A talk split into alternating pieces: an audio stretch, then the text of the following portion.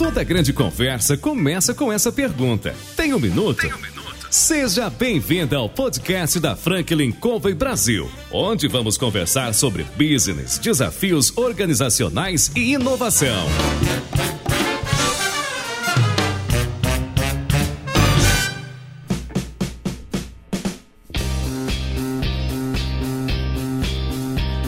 Olá, meu nome é Leonardo Chancin, eu sou o CEO da Franklin Covey Brasil e excepcionalmente hoje eu estou aqui substituindo o nosso host em João Palmeira, que teve um imprevisto e eu vou conduzir a entrevista hoje com o nosso convidado Gustavo Paulilo. É um prazer e Gustavo, você tem um minuto para conversarmos? Claro, claro, será um prazer. Fico muito feliz. Gustavo, a Agendor já é uma empresa bem conhecida, mas para quem ainda não conhece, conta pra gente o que é a Agendor, qual é a missão da empresa, como surgiu aí a ideia, né, de constituir a Agendor. Fala um pouquinho mais sobre a empresa. Legal, legal. Bom, obrigado, um prazer participar. Obrigado pelo convite, pela oportunidade. Bom, a Agendor é uma plataforma de CRM e gestão comercial. Então, a gente ajuda pequenas empresas que têm um processo comercial, que têm uma venda consultiva a organizar melhor isso, sendo atuando como se fosse um painel de controle e o assistente pessoal de equipes de vendas. Então, o que acontece? As empresas às vezes precisam ter um processo mais organizado e mais bem direcionado, só que para fazer isso o gestor precisa de visibilidade. E ao usar planilha Excel ou ficar na papelada, que é o que acontecia no surgimento da agenda na empresa que meu pai atuava, o pessoal não tem essa visibilidade para tocar melhor a comercial e direcionar ou fazer os ajustes necessários. Então a gente ajuda os gestores a terem essa visibilidade entregando o painel de controle, só que para fazer isso a gente precisa auxiliar os vendedores a preencherem o CRM. Então a gente atua como se fosse um assistente pessoal, que é uma maneira de fazer com que o vendedor preencha o CRM sem que isso se torne uma burocracia para ele. Então, facilitando a vida dele e atuando como se uma pessoa virasse para o vendedor e perguntasse: Como foi seu dia? Você quer mover essa negociação? Quer criar uma negociação? Então, ele não precisa parar um minuto para preencher o CRM. Essa, essa é a ideia. Não, uma ideia fantástica. E, e me, me ajuda a entender. Hoje, como empresário, eu sendo empresário, a partir de qual momento o empreendedor brasileiro ele deveria se preocupar em ter um CRM ou, em, ou se preocupar de automatizar ou ajudar a força de venda a ter um fluxo mais claro? Qual é o momento para escolher uma plataforma? O que você acredita? Acredito bastante que você precisa ter visibilidade para melhorar os processos, para melhorar resultado. Então a gente vê que empresas, mesmo pequenas, mesmo empresa que está com uma pessoa atuando no comercial ou duas pessoas, elas já vão usando, já vão buscando uma ferramenta para auxiliar elas a ter essa visibilidade. Porque dessa forma ela consegue ver o funil de vendas de uma forma mais visual e consegue fazer esses ajustes nas conversões ou entender por que, que uma negociação não foi fechada, entendendo quais são os motivos de perda, quais foram os argumentos que os clientes potenciais trouxeram, eles, esses argumentos acabaram não sendo resolvidos pelos vendedores. Então, por exemplo, no Agendor a gente tem um plano gratuito que pode ser usado com até duas pessoas e essas empresas podem usar até elas expandirem a equipe, contratarem mais. A gente acompanha a empresa nesse crescimento. Eu acredito que desde esse comecinho dá para ser usado, tem muita gente usando gratuito hoje, é um plano que hoje a gente atinge aí cerca de 30 mil empresas. Nossa! Então dá para melhorar a área de vendas dessa forma. Não, e é, e é, espetacular. É, eu acho que todos os departamentos dentro da empresa eles são importantes. Né? Já participei de algumas discussões de outros departamentos insatisfeitos falando: ah, vocês incentivam muito a área comercial, enfim, os recursos. Mas o fato que eu vejo é: sem a área de vendas, nenhuma empresa existe. Uhum. E para você hoje, tirando um pouquinho a plataforma, qual tem sido a sua visão comercial para fazer o crescimento, o sucesso que vocês têm tido na, na Agendor? Como que tem, fun tem funcionado isso para vocês aqui? Eu sei que não existe uma receita de bolo, não estou buscando isso, mas tenho curiosidade de saber como que tem sido aí a chave de sucesso para vocês. Tá, eu acho que sucesso a gente está buscando continuamente, né? Acho que a gente está buscando continuamente. Mas o que tem dado certo pra gente, vamos lá. No comecinho do, do Agenda, a gente começou a escrever sobre CRM, que é o mercado que a gente, que a gente atua, para melhorar a relevância do Agenda nos, na buscas, as buscas do Google. Então, o nosso entendimento era se o cliente está buscando por CRM, por uma forma de melhorar o processo comercial dele, ele iria colocar isso no Google e encontrar a gente, porque ia ter lá artigos no blog falando sobre isso e de repente ele poderia comprar. A gente começou a pensar dessa forma. E aí com o tempo a gente foi expandindo essa abordagem. Então a gente saiu de CRM, foi para funil de vendas, foi para processo comercial, a gente foi explorando outras palavras-chave como forma de distribuir conteúdo para educar sobre isso. Então, nossa forma principal de captação é através de conteúdo. Vamos dizer, esse é o nosso topo de funil. Então, você está procurando sobre como contornar objeções dos seus clientes, procura isso no Google, cai no blog, aparece blog do Agenda com esse artigo. Lá você visita o blog e de repente pode ser que você queira conhecer mais baixar um e-book, ver um webinar, ouvir um podcast, ver um vídeo. Então a gente tem vários conteúdos também e dessa forma a gente coleta, a gente vai educando, entregando conteúdo e vai te pedindo dados, né? E-mail, a gente vai te pedindo informações para mandar conteúdo relevante e também para trabalhar você ao longo desse, desse conhecimento sobre a solução. Então, porque o nosso entendimento qual que é?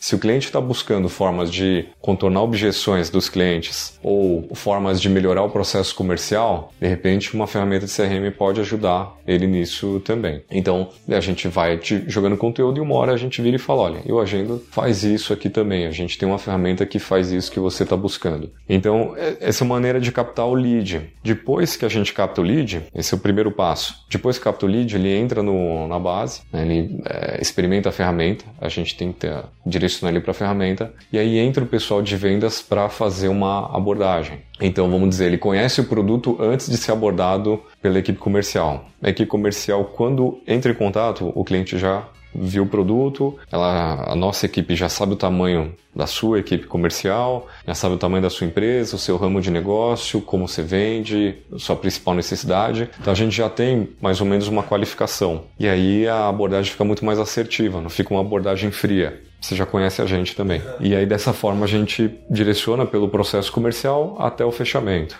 E chegou no fechamento, a gente passa o bastão para a equipe de Customer Success, que faz a implantação. E aí que entra uh, um, um, um, outro processo que a gente tem, que é fazer com que você use bem a ferramenta. Então, tem uma equipe que vai, marca como implantar, próximo passo tudo mais. Então, a gente vem crescendo dessa forma. É uma maquininha, é uma máquina que a gente gera lead, converte, faz orientação. Muito fascinante e uma visão super atual de como trabalhar mercado, dando experiência, conteúdo aos consumidores, despertando interesse e, uma, e, e algo que tem funcionado. Fico muito satisfeito de ver e ouvir isso. Mas eu queria agora voltar talvez um pouquinho atrás, antes da, da agenda, mas saber um pouquinho mais sobre você, Gustavo. Empreendedor jovem, visionário, junto com seu irmão. Conta um pouquinho mais de você e como que você chegou até aqui, ter um, um case de sucesso tão, tão forte hoje, brigando com players fortes no mercado, mas com uma, uma visão muito contagiante, energizante, tá falando aqui com você. Então fala um pouquinho mais de você, do, do, de como você chegou até aqui. Bom, é, acho que, é, que foi, foi meio estranha, mas vamos lá. Eu comecei, quando novo eu queria ser inventor. Então voltando bastante lá na infância, eu ficava desmontando tudo. Então eu via brinquedo, desmontava, tentava montar de novo, montava os brinquedos tudo misturados. Então isso me levou um pouco pro, pro caminho de, da informática, né? Era informática, era computação, né? Na época, é, não era TI. E aí é, fui mexendo com o computador, só que eu não tinha um computador em casa próprio. Né? Eu fui mexer no computador fora, lan house, amigos, tudo. Aí eu queria ter um computador, virei pro meu pai, fui pedir. Ele falou assim: tá bom, se você quiser, você vai montar um. Então me colocou num curso no Senai, fui fazer esse curso de montagem de computadores, aprendi um pouco e aí fui lá na Santa Efigênia, que vendia. A gente comprava computadores na Santa Efigênia, né? É peça. Então, e aí montava. Eu montei o primeiro lá para jogar. Então, primeiramente era para jogar. Queria jogar jogar um computadorzinho, um game. Queria jogar um game. Queria jogar os games lá. E aí que montei esse primeiro e gostei dessa coisa. Então, depois eu montei um outro, eu virei aquele cara, aí o garoto de TI dos amigos. Né? então precisavam arrumar alguma coisa, me chamava, formatar computador, tal, gravação de música, né, no CD. Já fazia o helpdesk naquela é, época. É, já fazia o helpdesk. aí fui nessa linha, aí na faculdade acabou sendo uma coisa fluida, né, porque eu já estava mexendo com o computador, pensei em alguma coisa nessa direção, então eu estava entre ciência da computação, engenharia da computação e sistemas de informação. Aí eu olhei para ciência da computação e falei, não, é muito específico, é muito, muito, muito técnico. Aí eu olhei para engenharia e falei, não, é só hardware, não quero só hardware, quero mexer com software também.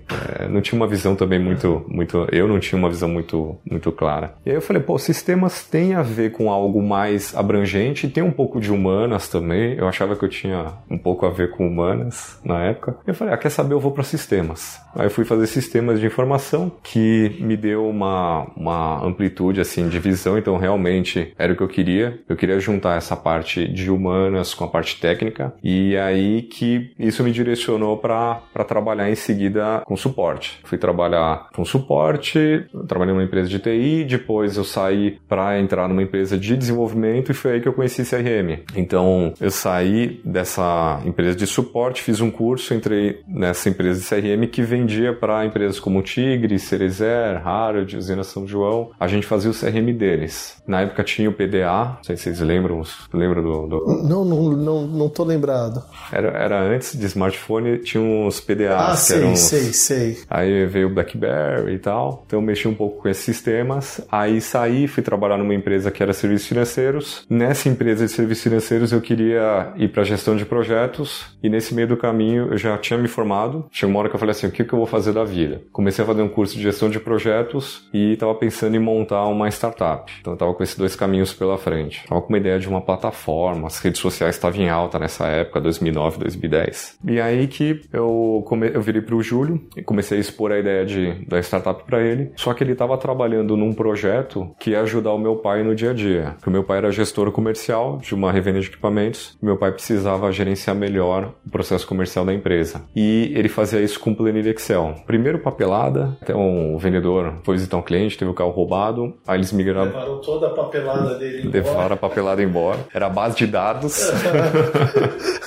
E aí eles migraram para planilha Excel, só que ele não estava conseguindo resolver com planilha e não conhecia também os sistemas mais robustos. Então ele começou a trabalhar junto com o Júlio no sistema para web, mas numa espécie de planilha Excel na web, que era o início do agenda. Eu fui falar com ele, chamei ele para montar essa outra startup, ele falou: "Gustavo, me ajuda primeiro a fazer pesquisa de mercado, a gente termina a pesquisa e vai fazer a startup". falei: "Tá bom". Aí nessa pesquisa eu percebi que tinha um gap entre planilha Excel e sistemas mais robustos, esses sistemas que grandes empresas usam. E aí que a gente virou e falou: peraí, tem um mercado gigantesco de pequenas empresas que não está sendo bem atendido porque existe esse gap. O pessoal está usando planilha Excel, gasta tempo para tirar relatórios nas planilhas, o gestor deve perder a noite na semana ou fim de semana para fazer isso, que nem o meu pai perde. Então, meu pai já era tipo o primeiro cliente, porque ele ele era o case. Já teve a inspiração ali no pai. É, ele era o case, né? Ele tinha inspiração. Então a gente falou assim, se a gente ajudar ele, quem sabe a gente ajuda outras empresas também. E isso pode se tornar a startup de impacto que a gente quer fazer. A nossa ideia no começo era fazer algo impactante, o mais impactante possível. Então a gente alcançar milhares de pequenas empresas. E a gente seguiu nessa linha. Então começamos a fazer pesquisa em 2011. 2011 eu entrei 100% no projeto, larguei o, o emprego nessa uhum. empresa que me ajudou bastante, porque eu pude me segurar um tempinho enquanto a, a ideia ainda estava sendo elaborada. Saí da empresa em 2011, entrei de cabeça e 2012 foi que a gente fundou. Então 2011 a 2012 foi meio que um trabalho remoto forçado dentro de casa, na ponte aérea entre o meu quarto e o quarto do Júlio.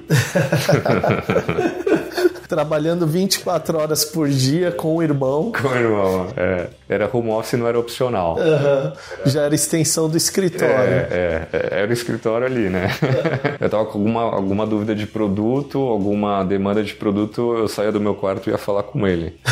tava no, no quarto ao lado, a equipe de produto. E como vocês estabeleciam divisão de trabalho, responsabilidades logo num começo tão preliminar, né, tão prévio ainda do projeto de vocês? O Júlio começou a desenvolver o produto, ele tinha conhecimento de web. Então, o que nem eu chamei ele para tocar essa startup porque ele era desenvolvedor web. Eu era desenvolvedor mais back-end, eu trabalhava tela preta, a parte que não aparecia dos sistemas. Então, ele já estava tocando produto quando eu fui falar com ele. E aí alguém tinha que tocar marketing e vendas. Aí eu entrei nisso. Então, eu tive que chavear a cabeça de desenvolver produto para lidar com, com marketing, vendas, vender, né, fazer o modelo acontecer. Então, eu fui buscar aprender sobre isso, fui buscar conteúdo. Foi aí que conheci inbound, foi aí que conheci essas, essas coisas de SEO, essas práticas de SEO. E com o tempo eu segui nessa linha. Então o Júlio continuou com o produto, eu fui estruturando primeiro a máquina de marketing, depois a gente colocou uma área de vendas, depois a gente, logo em seguida a gente trouxe o Túlio. O Túlio entrou em 2012. A gente precisava, o Túlio é nosso sócio também.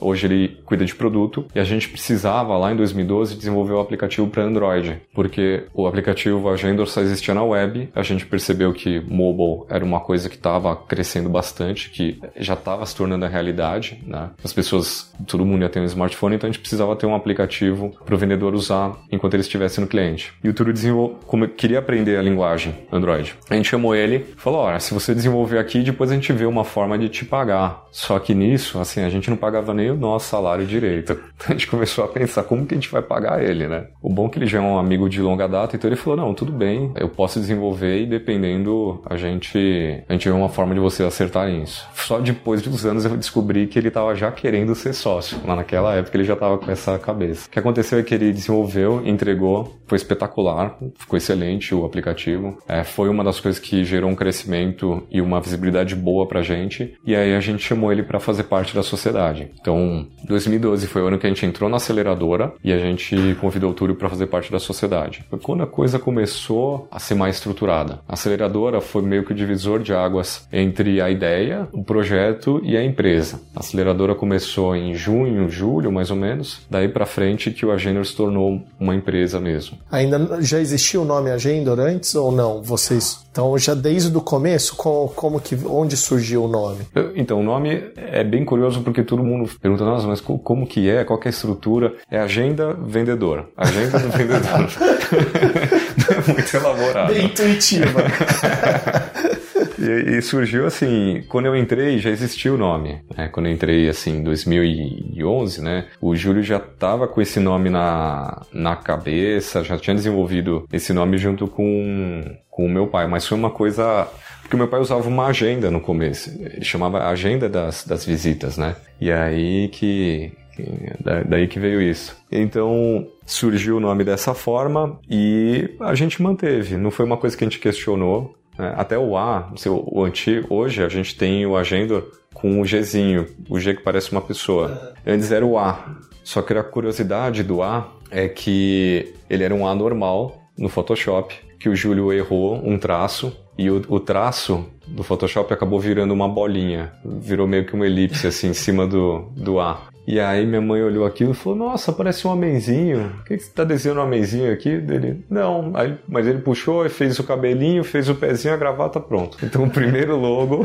era a Gendor com, azinho, com azinho. Um erro. É, estilizado, que se tornou o, a marca, assim, né? E aí a gente, a gente vem evoluindo e agora o A se tornou o G, saiu a gravatinha para se tornar algo mais é, inclusivo, né? que antes tinha aquela visão de o vendedor, homem tal, gravata, então agora a ideia é pessoas no geral, a gente tá com essa, toda essa pegada de marca. Muito bacana ouvir essa sua história, né? Ouvir um pouquinho do que é a Agendor hoje, de onde ela surgiu. E eu acho que fica um recado muito forte para quem tem um espírito empreendedor, que muitas vezes a gente acredita que quando vai pensar igual você pensou alguns anos atrás em uma startup, que vai seguir um, uma ordem cronológica com perfeição, quase uma régua perfeita e quando eu aprendo aqui com a sua história cada vez mais que resiliência é um fator importante, ser, ser a confiança, né, trazer igual esse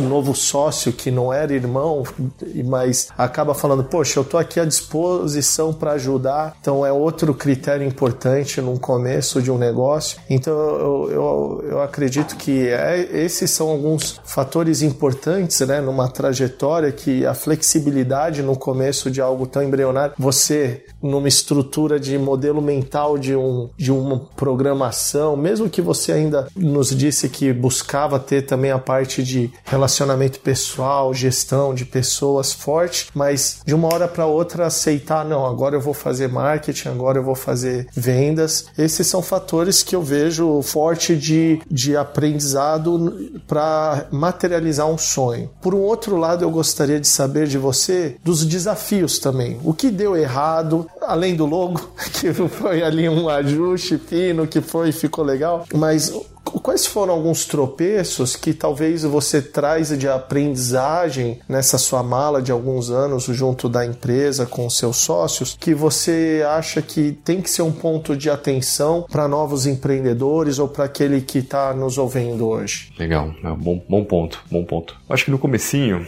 teve muito erro, tá? Ao longo da história tem, tem muito erro. Mas no comecinho eu acho que um principal foi que a gente pivotou muito rápido. Pivô é quando você tem um modelo de negócio, né? você tem propósito de valor, captação, receitas, tem vários elementos do modelo de negócio, cliente, segmento de cliente, e aí você muda um dos elementos do modelo. Então no comecinho a agenda já começou online, a gente já colocou as assinaturas, só que não estava muito bem definido qual era o público. A gente deixou amplo e bem abrangente. E vários clientes, vários de vários segmentos começaram a experimentar. A questão é que a gente em 2011 a gente fez três vendas. Então, assim, a gente não estava gerando uma receita relevante para continuar. Então, nós começamos a, no começo de 2011, nós come... a gente percebeu que não estava tendo muita atração nesse formato. A gente falou: o que está errado? Ah, de repente é visibilidade ou os clientes não conhecem a gente. Vamos atrás desses clientes. E a gente começou a buscar representante comercial. Peguei em algum lugar, não me lembro onde, peguei uma lista de representantes comercial e saí ligando. Ligando para apresentar a ferramenta.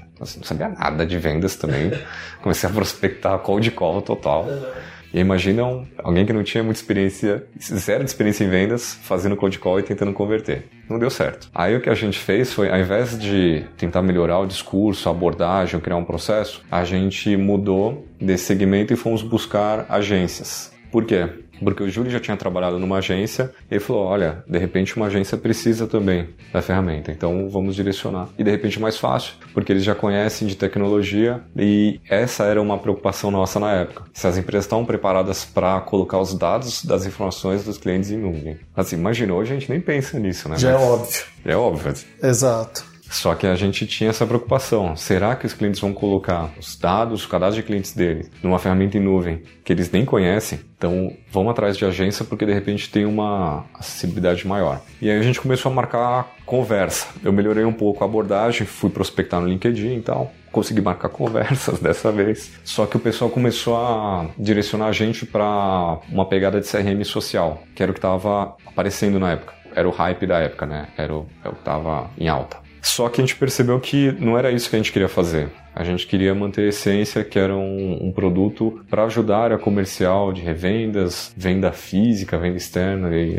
e, tudo mais. Então, a gente falou, ah, já que não deu certo esse pivô, vamos pivotar de novo. E a gente deixou totalmente gratuito e a gente ia vender projetos personalizados. Então, se você queria personalizar uma aba ou a ficha do cliente, a gente iria te vender um projeto. Só que a gente queria cobrar dois mil reais, três mil reais para sustentar a operação. Os clientes queriam pagar duzentos reais, trezentos reais, queriam mudar o nome do botão. Falou, não vai dar certo esse modelo de projeto. O problema é que a gente fez tudo isso muito rápido. Ao longo de 2011, a gente mudou três vezes Foram três pivôs e sem entender muito bem qual era o problema. O que aconteceu? No fim de 2011 a gente deixou totalmente gratuito vender esses projetos. Os projetos não foram vendidos, só que a gente criou uma base de clientes, de usuários relevantes. Chegou em 2012, a gente já estava para desistir do projeto, porque a gente não estava vendendo é, nada. A gente estava para fazer outra coisa até, e bateu uma, uma luz, veio uma ideia assim de, ó, vamos dar uma chance. E de repente mandar um e-mail dizendo, olha, agora você vai ter que pagar. Você está usando gratuitamente, pode continuar até esse limite, daqui para frente você vai pagar, o valor é esse. E veio aquela preocupação natural de o pessoal vai reclamar, de repente reclamam, não querem pagar, tudo, mas a gente não tinha nada a perder. Exato, o, o, pior já estava para acontecer. É. Então a gente mandou um e-mail, para nossa surpresa, ninguém reclamou, por incrível que pareça. Aí, no mesmo dia, três clientes converteram e a gente falou, é isso, né? é isso que a gente tem que fazer. Na semana seguinte já tiveram outros clientes que converteram e aí cada dia foi convertendo alguns, alguns clientes. Então, eu acho que o aprendizado, esse inicial, acho que para quem, que nem você mencionou, Leonardo, de quem está querendo empreender, eu acho que é importante pensar nisso, dar um tempo às vezes ser resiliente, persistir um pouco, de repente dar um tempo, não ter muita ansiedade em mudar. Às vezes, esse negócio de mudar muito rápido ou esperar o resultado rápido, acho que acaba sendo um problema. Logo no comecinho. Depois vieram outros erros. Mas foi bom você ter mencionado isso, porque, ah, querendo ou não, cada vez mais eu costumo brincar que a gente está mais ainda na geração now, porque nós temos num lapso de tempo muito curto, saímos da internet de escada, onde tinha que ficar lá esperando tal, e hoje onde tudo está na palma da mão. Então, isso reflete também no perfil dos empreendedores, né? E, o ponto que você levantou extremamente oportuno, onde tem que ter paciência e, estar preparado para esse período, né? Um período de adaptação, de conhecer os clientes, saber como abordá-los da forma correta e como você mesmo aconselhou não pivotar com tanta frequência num curto espaço de tempo, porque não dá nem tempo da estratégia fazer efeito muitas vezes. É. Isso muito interessante. Pelo que eu tô vendo, vocês criaram um CRM que é simples de usar, muito amigável, tem alguns features que são muito peculiares. Você falou um pouquinho do processo, né, de criação, vendo lá seu pai com essa dificuldade e desenhando a solução sob medida para acreditando que aquilo ia acertar e vocês acertaram. Hoje como que é o processo de criação de vocês ou de reinvenção? Porque eu imagino que a cada dia vocês estão pensando em algo novo e outras oportunidades? A gente tenta manter muito foco. Isso é um desafio porque você tem, como você falou, tem muita oportunidade, o mercado pede bastante coisa. Então, a gente tenta fazer tanto uma abordagem de ouvir os clientes, como de propor novas coisas e busca e ver se tem encaixe no mercado. Mas a principal é ouvir. Então, os clientes falam muito de necessidades, comentam sobre novas funcionalidades ou melhorias no produto. E a gente tem uma equipe que prioriza isso e faz a triangulação entre a equipe de customer que ouve os clientes, a gente tem uma equipe de atendimento que vai ouvindo e anotando os pedidos, a gente tenta entender o que, que falta para quem está na base, para os clientes que estão ativos, a gente olha também para a equipe de vendas, que tem o feedback dos clientes que não compraram ou que compraram, mas tem alguma necessidade que não está sendo atendida. E a gente vai olhando para o mercado no geral, para onde está indo. Então, essa última de uma maneira mais estratégica. Então, a ideia é para onde está indo o mercado CRM, o que, que não está sendo visto por outras empresas, ou por que, que a gente não está atendendo esse mercado. Então, o mercado é gigantesco, né? A gente, se for olhar a quantidade de empresas, a gente tem aí, eu, acho, eu acredito que 7 milhões de, não tenho o número exato, mas eu acho que são 7 milhões de empresas, tirando mês. E no segmento de empresas que tem uma venda consultiva, que tem uma venda que necessita falar com o cliente, negociar, são umas 2 milhões. E quando a gente olha para isso e compara com a quantidade de empresas que estão sendo impactadas hoje, existe um, um gap aí, existe um espaço gigantesco. Né? Tem muita empresa ainda para ser impactada. E o que a gente acredita é que a maneira de impactar essas empresas, de chegar nelas, é fazendo algo muito fácil, muito simples. Então é sendo realmente o assistente pessoal do vendedor. Indo nessa linha que eu comentei no, no, no comecinho. Então a gente tenta fazer dessa forma, é, é, quase que intuitivo, e aí depois tem uma abordagem mais pragmática quando a coisa já está andando, de priorização, de roadmap, de estimativas. Então é, é intuitivo e depois pragmático. Muito legal. Então quase chegando no final de um bate-papo muito legal, mas queria saber se você tem mais um minuto. Prometo que dessa vez vai ser só um minuto para uma pergunta, fácil essa. Você achou seu espaço ao sol? Você, junto com seu irmão, com toda a história tão legal que você compartilhou, vocês conseguiram se posicionar, encontrar uma identidade, construir uma cultura para a empresa de vocês, onde vocês estão aqui um lugar espetacular. E eu imagino que agora tenham muitos empreendedores que estão procurando esse caminho, essa luz. Igual você falou, poxa, eu estava querendo ir para uma startup. O que você diria? diria para esses empreendedores que nesse momento estão te ouvindo, tal? Qual seria a dica que você daria para eles, para eles acharem esse caminho? Se é que existe essa dica, né? O, o que seria algo que vem na sua mente agora para falar para eles? Difícil, difícil pensar no, no, que seria a dica principal, mas eu acho que para mim mesmo, eu tento diariamente refletir bastante sobre o que eu estou fazendo. Eu acho que a melhor coisa é você fazer aquilo que tem muito a ver com a tua essência, tem muito a ver com o que você gosta, o que você quer seguir. Então, é refletir muito, se conhecer, entender se o que você está fazendo faz sentido para você nesse momento, de repente, e para o futuro, se você está construindo o caminho que vai te levar para o teu objetivo, para tua visão de futuro. Porque muitas vezes a gente não tem clareza de onde a gente quer chegar, né? De onde que eu quero estar tá daqui a 5, daqui a 10, por aí vai. Então, é importante ter essa clareza e refletir se o que eu estou fazendo está construindo o caminho para chegar lá. E focar no momento, né? Focar na construção atual. Sem dúvida. Gustavo, queria te agradecer muito por participar conosco aqui nesse dia. Foi um bate-papo muito agradável para mim. Tenho certeza que para aqueles que estão ouvindo o podcast vão, vão buscar pelo menos inspiração para coisas que estão passando no dia a dia. Obrigado pela sua presença, muita grandeza para você e para a Agendor. Que o futuro seja próspero de vocês e todos os ouvintes do Tem um Minuto também nos vemos aí. Até a próxima, pessoal. Obrigado pelo pelo seu tempo e a todos. Obrigado, obrigado, Leonardo. Foi um prazer também, eu achei ótimo. Desejo muito sucesso a vocês, foi muito agradável a conversa. Obrigado, um abração.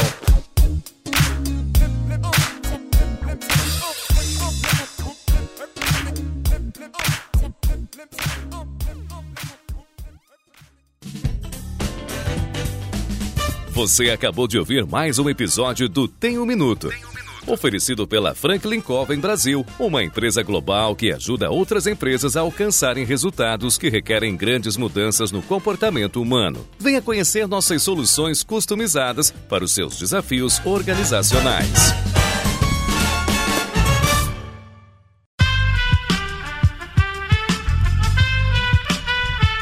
Este podcast foi editado por Aerolitos Edição Inteligente.